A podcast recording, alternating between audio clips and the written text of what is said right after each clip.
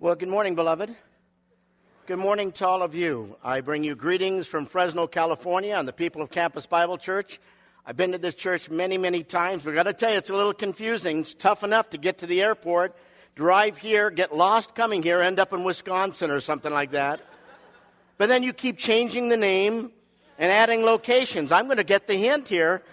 But all of that to say, I'm excited about what God is doing in this church. If you're visiting here in the Compass Church, I want to tell you, if I lived in this area, I would attend this church as well. I want to tell you, I love these people. I love their love of their pastor. I love their support of the leadership. And I love how they love the Word of God. Amen?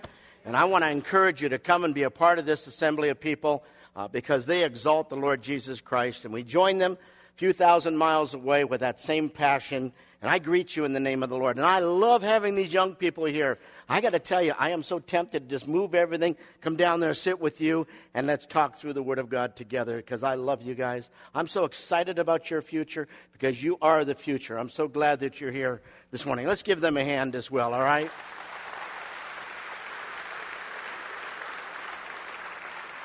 And you know, the Lord had a different plan for me because originally I wanted to be a trial lawyer, possibly even a judge. And so I grew up watching those fictional lawyer shows like Perry Mason and Matlock, and I even learned how to tolerate some of the reality shows like Judge Judy and uh, The People's Court. But I've always wondered what gene pool they pulled those people from if you want to know the truth. But all of that to say, I'm going to clap my hands. This is no longer the Compass Church, it's now a courtroom. It's now a courtroom. Out there, through those doors, we have the prosecutors ready to come in. Those who question the reliability of this book that we call the Bible. In fact, some of them may even be here this morning. Maybe a family member invited you to church and you're thinking, oh no, not a bunch of Bible thumpers. Oh no. They're going to preach platitudes from some spiritual book and they're going to declare it to be the Word of God. And, but in here, let me tell you, there are some defenders. What we call Christian apologists. Hundreds of you who believe what the apostle Peter said in 1 Peter chapter 3 verse 15 when he called every born again believer to make a defense. The Greek word is apologia. It means to make a legal defense to everyone who asks you to give an account for the hope that is in you, yet to do it with gentleness and with reverence. So, with your Bibles open this morning, and with your hearts filled with that hope that you have in Jesus Christ, and with that spirit of gentleness, and yes, even that spirit of reverence, because we're not going to beat down anybody today. I want to present to you the case of the reliable Bible versus its many, many critics. All right, now it's going to be like drinking out of a fire hose, and I realize that because we're going to blitz through this. If you think I was fast the last time, well, hang on to your hats, take notes, and so forth. And you can always download these messages. You can get the outlines. They're going to provide them for you online, I believe, and so forth. But I begin with one of my favorite historical characters, Abraham Lincoln who said these immortal words I believe the Bible is the best gift God has ever given to men. All the good from the Savior of the world is communicated through this book. How many of you believe that? Will you raise your hand? But unfortunately, too many disagree with him. Too many treat this book as another history book as a book of wisdom and religious values and spiritual platitudes uh, written by well meaning and devout men. They, they don't question the Apostle Paul or the Apostle Peter's sincerity. They don't question Jesus of Nazareth as a good teacher and a, and a good man and so forth. But listen to me, believer. There is nothing more fundamental than understanding that the Bible is much more. If you and I are going to present that apologia, that legal defense of the hope that lies within us to those who question the gospel of Jesus Christ, then we must first begin with having them understand the existence of God, and secondly, understand the trustworthiness of His Word. If not, everything we say is just opinion. And opinions are like noses. Most everybody has one. And I want to tell you something. This is the foundation upon which we answer the objections that people truly have in their heart of hearts. So I begin this morning with my theological presuppositions. I'm going to make some assumptions. Some assumptions that I hope you believe as well, and most of the world believes that there really is a God who is there. That there is a God and you're not Him. How many of you believe that? And that God is not just somehow separate from His creation, but that God is also intimately involved with His creation. And God spoke. Everybody said God spoke. And when God speaks, things happen. Genesis chapter 1, verse 3. And God said, Let there be light. And what happened? There was light. Traveling at 186,000 miles a second, there was light. And I'm assuming also that you understand that God spoke through men. In the words of the Apostle Peter, men moved by the Holy Spirit spoke from God. 2 Peter 1.21. How many believe that? Raise your hands. Now, with that in mind, we move on then to say God spoke through men that which is accurate and reliable. 2 Timothy chapter 3 verse 16, where the apostle Paul said, all scripture is inspired by God and profitable. All scripture. Everybody say all scripture.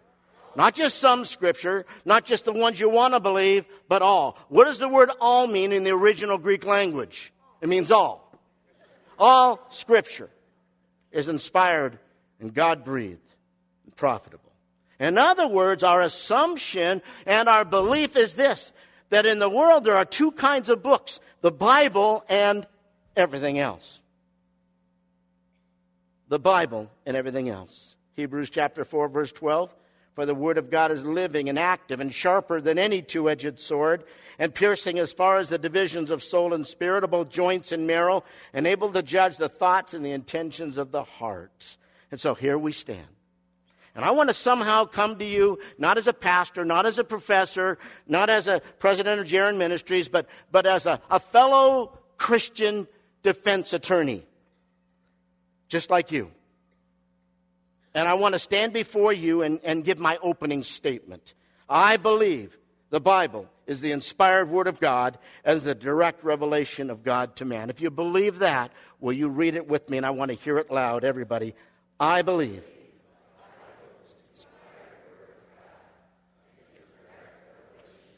In other words, we believe it came from God Himself. Certainly, He used human writers.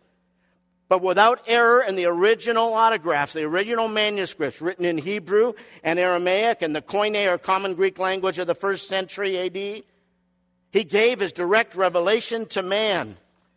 Now, at that point, once you've made your statement, Mr. and Mrs. Attorney, now we have to give our evidence. And in the short amount of time I have, I want to talk about the defense exhibits and the defense witnesses and the defense statements and write them down as quickly as you might. Defense exhibit number one that I would present to you is what we call in theology the internal evidence. In other words, evidence from Genesis to Revelation, from the pages of Scripture themselves. Theologian Charles Hodge said it this way The best evidence of the Bible being the Word of God is found between its covers. So I give you defense statement number one that the human writers of the scriptures claim them to be God's word. Over 2,600 times, you'll find the writers saying, The word of the Lord came to me, or Thus saith the Lord. In other words, they didn't just believe that what they were saying were the words of men, but the word of God itself. And some would argue, well, that's circular reasoning, that the Bible says that the Bible is the word of God, and I'm going to talk about that a little bit later. But don't miss this. If they were alive today, the 40 authors of Scripture, these 66 books that we call the Biblios, one single book called the Bible, they would testify about the authenticity and the reliability of the books that they wrote. In fact, let's call to the stand some of those witnesses. Internal witness number one, the Apostle Paul. And he would come and stand before you and quote what you read or saw earlier on screen, 2 Timothy 3:16, all scripture is inspired by God. And he wrote it in the Greek language of the first century. And if he had wanted to, he would have said anthropopneustos. It is man breathed. But he didn't. He put the word theos and pneustos together and said theopneustos. They are God breathed. They are not man breathed. And then he would sit down. And we would call up as a second internal witness the Apostle Peter. who in turn would tell us what he wrote in 2 Peter chapter 1, verse 20 and 21. But he said, Know this first of all, that no prophecy of Scripture is a matter of one's own interpretation. For no prophecy was ever made by an act of human will. But men moved by the Holy Spirit did what, folks? Spoke from God. And then he would sit down. And Paul would get up again. And he would recite what he wrote to the Thessalonians in 1 Thessalonians 2.13. And for this reason, we also constantly thank God that when you received from us the word of God's message, you accepted it not as the word of men, but for what it really is. What is it? The word of God, which also performs its work in you who believe. And then Paul would sit down, and Peter said, Hey, wait a minute, I'm not done. Get back up to the stand, internal witness number four. This time reciting what he wrote in 2 Peter chapter 3, verse 15 and 16. This time talking about what Paul wrote. What Paul wrote Romans and 1st and 2nd Corinthians. And when he wrote Galatians and Ephesians and Philippians and Colossians and 1st and 2nd Timothy and 1st and 2nd Thessalonians, 1st and 2nd Timothy and Titus and, and Philemon, when he wrote those epistles and some debate over, over Hebrews, but listen to me. Peter was about to say that Paul's writings were nonetheless scripture. Look what he says. Just as also our beloved brother Paul, according to the wisdom given him, wrote to you, as also in all his letters, speaking in them of these things, in which some things are hard to understand, which the untaught and unstable distort, watch this now, everybody, as they do what? The rest of Scripture. You say, well, that's the human writers. They were just deluded. All right, then let's go to the divine writer himself, the Lord Jesus Christ, the Son of God incarnate. Defense statement number two Christ himself claiming the scriptures to be God's word. And I don't have the time to go through all this. I take you to the first gospel, the gospel of Matthew. Starts with an M, ends with a W, everybody. Matthew, all right? And in Matthew chapter 5, Jesus affirmed the authority of Scripture. In Matthew chapter 6 and Matthew 10, he affirmed the accuracy of the historical events that were recorded in Scripture. In Matthew 21 and 22, he argued and taught from Scripture as its complete and trustworthy and reliable source of revelation. Here's the point. When Jesus was praying in the garden, and he prayed that high priestly prayer, John 17, 17, he declared to his heavenly Father, Thy word is truth. Everybody say that. Thy word is truth. So obviously, philosophers and false teachers have argued that circular argumentation the Bible says the Bible is the Word of God. Well, wait a minute. Don't the Hindu scriptures say that they are sacred and holy scriptures? Doesn't the Quran say that it is what? Holy scripture revealed to them by God through his prophet Muhammad? Listen, that's circular argumentation. So let's do this. Let's put our Bibles aside and let's put it to another test called the external evidence. Let's look at it from the outside rather than the inside. Anybody with me? Three of you. Anybody with me? And this time I want to call to the stand archaeologists and historians and present a body of evidence. External witness number one the Bible's unique archaeological and historical accuracy. Anybody that has any substantial degree in archaeology knows the name Nelson Glueck. And, and he was a renowned archaeologist. And listen to what he said. It may be stated categorically that no archaeological discovery has ever contradicted a biblical reference. You're going to hold on to that. Now, I have to tell you that for hundreds and hundreds of years, theologians and philosophers have fought over the book of Genesis, especially some of the customs that were presented that we have no historical evidence of those things really happening. But then something happened. We found 70,000 clay tablets called the Nuzi tablets that were dated around 1500 BC. This was uh, from the, the uh, Professor Chiera from the College of the American Schools of Oriental Research. And guess what he found? The Genesis was absolutely accurate that you have record in those tablets of the selling of a birthright, just like Jacob did in Genesis 25, or the claiming of an estate by the possessing of the family gods, like Rachel did in Genesis 31, or the barren wife giving her slave to her husband to bear a child, just as we did in Genesis 16 in the story of Abraham and Sarah. Over and over and over again. I wish I had the time to go through all that. But then they fought over Moses and whether he wrote the, the Torah, the Pentateuch, Genesis, Exodus, Leviticus, Numbers, and, Deuteronomy because they argued that there was no writing at the time of Moses that the writing began around 1000 BC, around the time of David's monarchy. But then in 1929, we found the Ras Shamra tablets. And that threw us into a whole world of trouble because they were written 1400 BC, the time of Moses. And then we found the Code of Hammurabi that showed writing 300 years even before Moses. Oh, this is a reliable book. Amen? And then they argued that Abraham never existed because Ur of Chaldees never existed. Then they found the ruins. That'll throw you into a tailspin. Then they argued that Sodom and Gomorrah didn't exist. And then they found the ruins, and they found the ruins charred. That'll throw you into a whole other tailspin over and over again. Just a few weeks ago, I was standing in the British Museum, and I was looking at a clay tablet that was shaped like a corn on the cob only about this big, big fat corn on the cob. And I started to weep. Now, folks, it's not because I like corn. It's because this is the cylinder of Cyrus, the king of Medo Persia. Because for centuries we have said, no way did the Jews ever get permission to go from Babylon back into the land. Then you read it right there on that cylinder. Your Bible is so accurate. Amen? Oh, let's go and call some others up. External witness number two. This time we move from the historians and the, and the archaeologists to the scientists.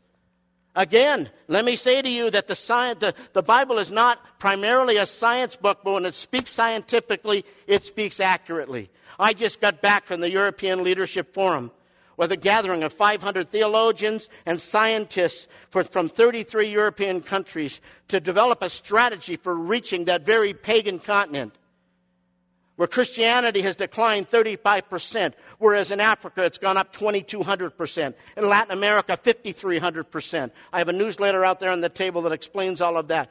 And as we got together before the Lord and I heard these scientists profoundly speak of the accuracy of the Word of God. And I wish I could have all 500 of them come here and talk to you today. And you look at other sacred writings, like the Hindu scriptures. How's this for accuracy? The world is flat and triangular. It's composed of stages made of honey, sugar, butter, and wine.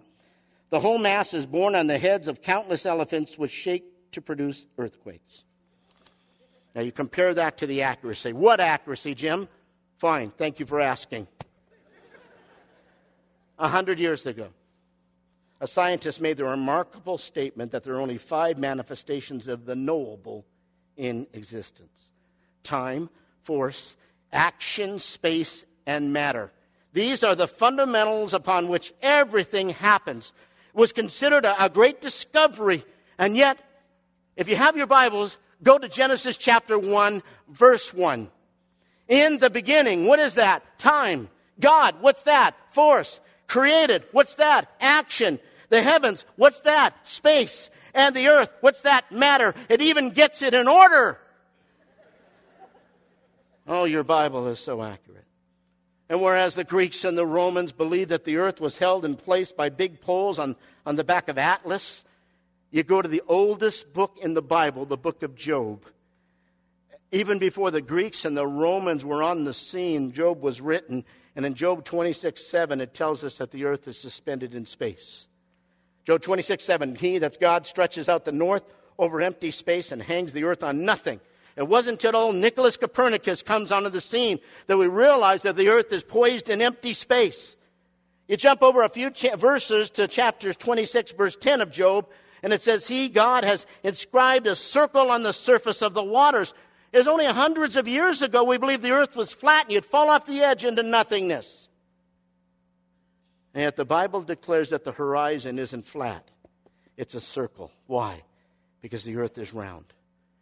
You go on to Genesis, or Job, rather, 38, verse 12 to 14. It speaks of the rotation of the earth like clay under the seal. How many of you have ever seen a rolling pin for making bakery stuff, right? that's exactly what they used to do when they printed. They would inscribe script on the, on the scroll, and then they would, on its axis, they would roll out the print. Take that now rolling pin and call it the earth, and take the axis at 23 and a half degrees, and you have Job telling us that the earth is like clay under the seal. Uh, in Job 41, verse 18 to 21, it talks about Leviathan, and for centuries, people have been fighting over the fact of how bizarre the Bible is because it talks about these creatures that breathe fire hot enough to kindle coals. And they fought over this until some folks come along and found ancient dinosaur fossils that had tubes running along their skull to the stomach so that they could release methane gas produced by decaying vegetation in the animal's stomach. And like an electric eel or a firefly, they sparked those gases, resulting in what? Bursts of flame from either the nostrils or the mouth. Tell me your Bible isn't accurate. They just discovered this a few years ago. How accurate is your Bible? But that's not enough, is it? Let's go to external evidence and witness number three, and that's the unique prophetic accuracy of this book we call the Bible. You guys with me? Anybody tired yet? Tough cookie. We got to go on. Psalm 22. Hundreds and hundreds of years before Christ comes on the scene, and even hundreds of years before they even invented crucifixion, we read these prophetic words of the Messiah I am poured out like water and all my bones are out of joint. My heart is like wax, it's melted within me. My strength is dried up like a potsherd, and my, my, my tongue cleaves to my jaws, and, and you lay me in the dust of death, for dogs have surrounded me.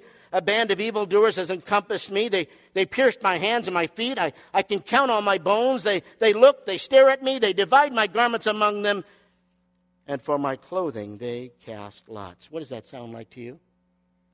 at the crucifixion scene. If we had the time, I'd take you through Numbers 24 and Genesis 49 and Micah 5 2, because all of those point to the fact that the Messiah would come from the line of Jacob and the line of Judah and the family of David, and Jesus of Nazareth did. Isaiah 7:14, written 700 years before the fact, foretells of a Messiah who would be born of a virgin. Jesus was. Micah 5:2 predicts that the Messiah would be born in Bethlehem. Jesus was.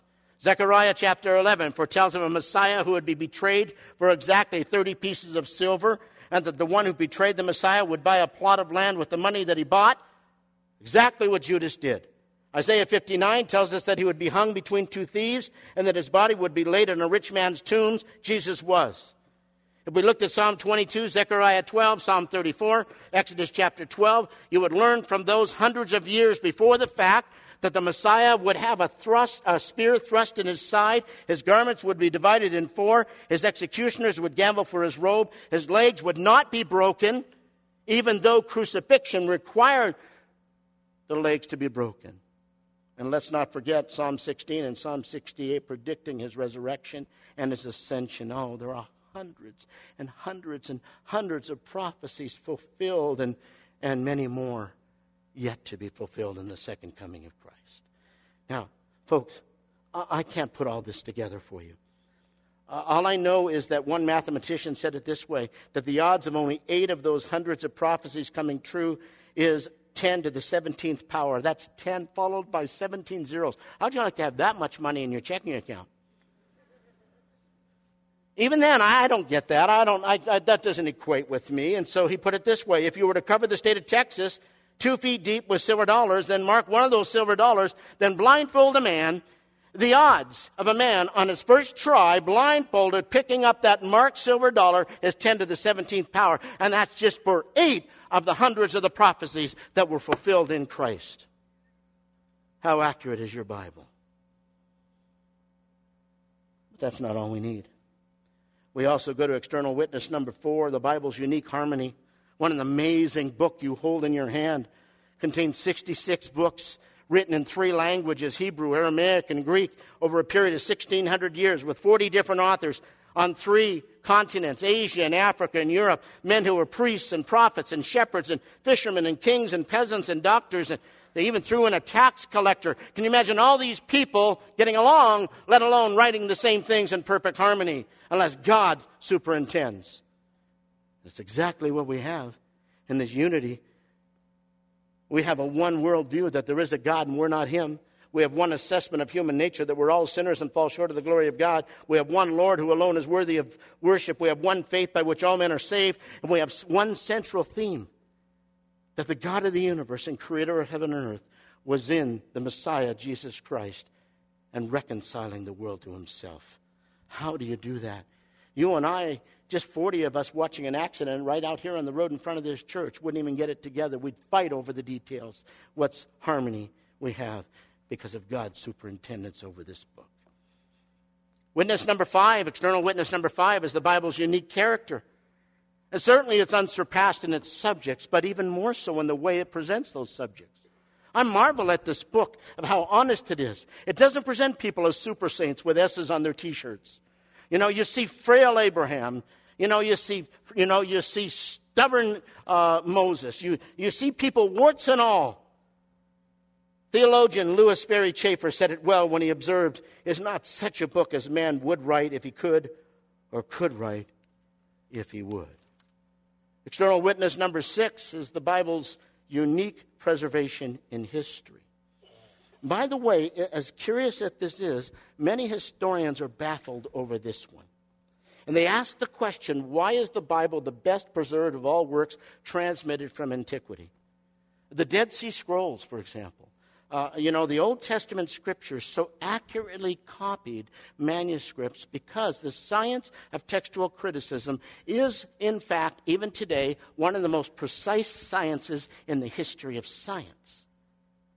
And I don't have the time to explain how they counted backwards and forwards and, and counted in order to get the accuracy of the scriptures so that we might be able to trust this book. I could talk about those. I can talk about the 5,000 Greek manuscripts that we have and all the relevant documents. I want to tell you what you can hold on to that when the Bible says, My word it abides forever, you can believe it abides for what? Forever. It's a marvelous thing, especially in light of history of how many people tried to destroy this book. A couple hundred years before Christ was on the scene, Antiochus, we call him Antiochus Epiphanes, but Antiochus IV tried to destroy this book, the Old Testament scriptures at that time and he failed. Let's go on a few centuries to a man by the name of Voltaire, the philosopher, who tried to destroy Christianity. And here's how he said he had to do it. If we would destroy the Christian religion, we must first of all destroy man's belief in the Bible. What I love is the irony of God, because the very printing press in which he printed out those materials was used to print the Geneva Bible. That's the first Bible that landed on the American colonies, not the King James Version. The household Bible in America, the very first one used in houses, was the Geneva Bible. Oh, the irony of God. Amen? What an incredible God we have. Now, if you're an attorney today, you know that in law school you were taught that the strongest evidence in a court of law is what's called evidence from a negative source. In other words, if somebody who hates you, wants to destroy you, is negative about you, under oath shares a positive thing about you, most likely that thing is real. Here's Voltaire giving evidence of the danger of the Word of God. Why did he care if it's just a book? Why destroy this? You know, why isn't it just like Reader's Digest? We can live without Reader's Digest. I apologize to those of you that spend a lot of time there. But he knew something about this book. He knew it changes lives. Lastly, our presentation of the amazing character of the Bible also involves statements regarding the Bible's unique influence on people and nations. 2 Timothy 3:17 that the Bible is profitable, it, equipping us for every good work. I'm going to take you out of this courtroom. I'm going to take you to another courtroom called the Court of Public Opinion. I want you to just listen to some of the quotes from famous people on the influence of the Bible Let's talk about the Bible's influence on civilization. Daniel Webster said this There is no solid basis for civilization but in the Word of God. Dwight D. Eisenhower, the Bible is endorsed by the ages. Our civilization is built upon its words. How about the influence on government? President Andrew Jackson said, That book, sir, is the rock on which this our republic stands. How about the Bible's influence on law? You who are attorneys, listen to this. Robert E. Lee said it this way From the Bible has grown the jurisprudence of all civilized nations and the true history of social right. You learn this in law school. You learned it, not just reading Prosser on torts and other stuff. I want to tell you, you'll learn that jurisprudence comes out of the history of the law in the Old Testament, not only here, but in Europe. Lowell Thomas said the Bible is of vital importance in teaching freedom. Dictators fear the Bible, and for good reason. It inspired the Magna Carta and the Declaration of Independence. How about its influence on literary thought? Theodore Roosevelt, our 26th president, said, A thorough knowledge of the Bible is worth more than a college education. I wish I could impose that on every one of you. How about the influence on lives? Thomas Carlyle said this There never was another book like the Bible, and there never will be such another. For in it alone we have God's answer to the cry of every human heart, God's solution to every world problem, God's remedy for every unsatisfactory condition, God's provision for every individual need. God's love letter to every sin sick soul. Oh, I've got so many here. I, Henry Ford that said, All the sense of integrity, honor, and service I have in my heart I got from hearing the Bible read. I can go on and on, historian after historian, and record after record of people declaring how the Bible changed them. But I want to tell you the strongest argument in this court is you, is me. How many of you would give testimony today that the Word of God changed your life? Raise your hand. You are the witness. You are the one that has to give that account for the hope that lies within you. I, love the story of the philosophy professor. He's, you know, he's teaching a group of students, probably at Canaanite Junior College, and, and he stands there before them and he says, I've read the Bible. Didn't make a bit of sense to me. And a Christian student stood up and said, Sir, with all due respect, I believe the Bible is a love letter from God to His children, and that's what you get for reading somebody else's mail. In the front of my Bible, it says, Dear Jim. In the back, it says, Love God, your heavenly Father. This is a love letter. It is not just a history book, it is not just a theological book. It is a love letter from God the Father to his children. And if you read 1 Corinthians 1 and 2, you have a special ability because of the ministry of the Spirit of God to understand this book, whereas others read it and it's foolishness to them because they don't have the Spirit of God living inside of them. This is not a book that you just pick up and read and hope to get everything out of it. You need an indwelling Holy Spirit to explain it to you. Listen, I'm a grandparent. I have six grandchildren and two more coming, all of them four years old or under. I don't know how that happens, but don't come to my house. You'll get pregnant. But I got to tell you what I do with my grandkids. The same thing I did with my children. I love reading the Word of God to them, and I sing in my crooked voice, you know, the B I B L E. That's the book for me. I stand alone on the Word of God, the B I B L E. Jesus loves me. This I know for the Bible tells me so. You know what you are reciting? You're reciting the words of the, of, of, the Reformation 500 years ago when they not only talked about sola gratia and, and sola fide, but they talked about sola scriptura. Scripture alone. That's what we stand on. Amen? That's our authority and the final authority of our faith in practice. The B-I-B-L-E. Other books given for our information. This one given for our transformation. So I stand before this court and I give my, my summary statement, my closing argument.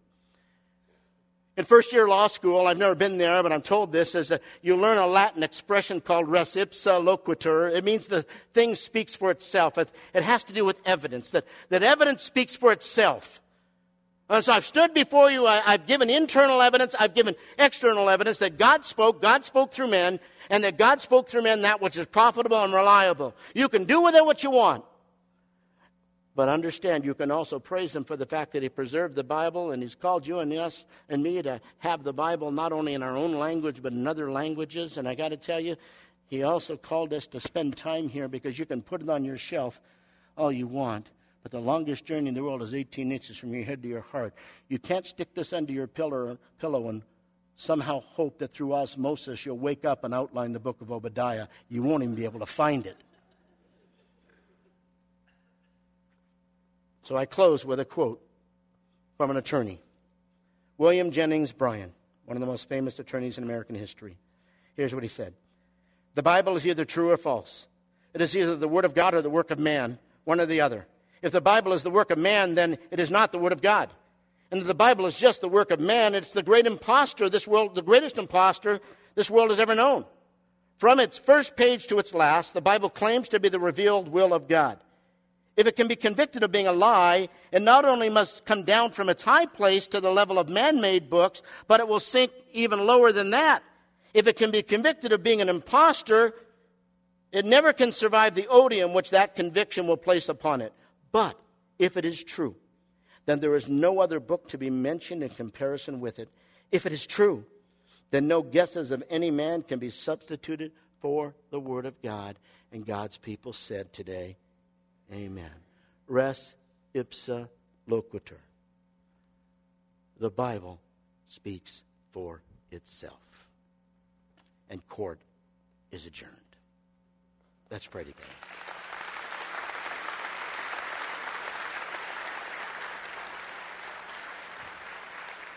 Heavenly Father, we come before you and we thank you for the Word of God, the Spirit of God, and I thank you for these people of God.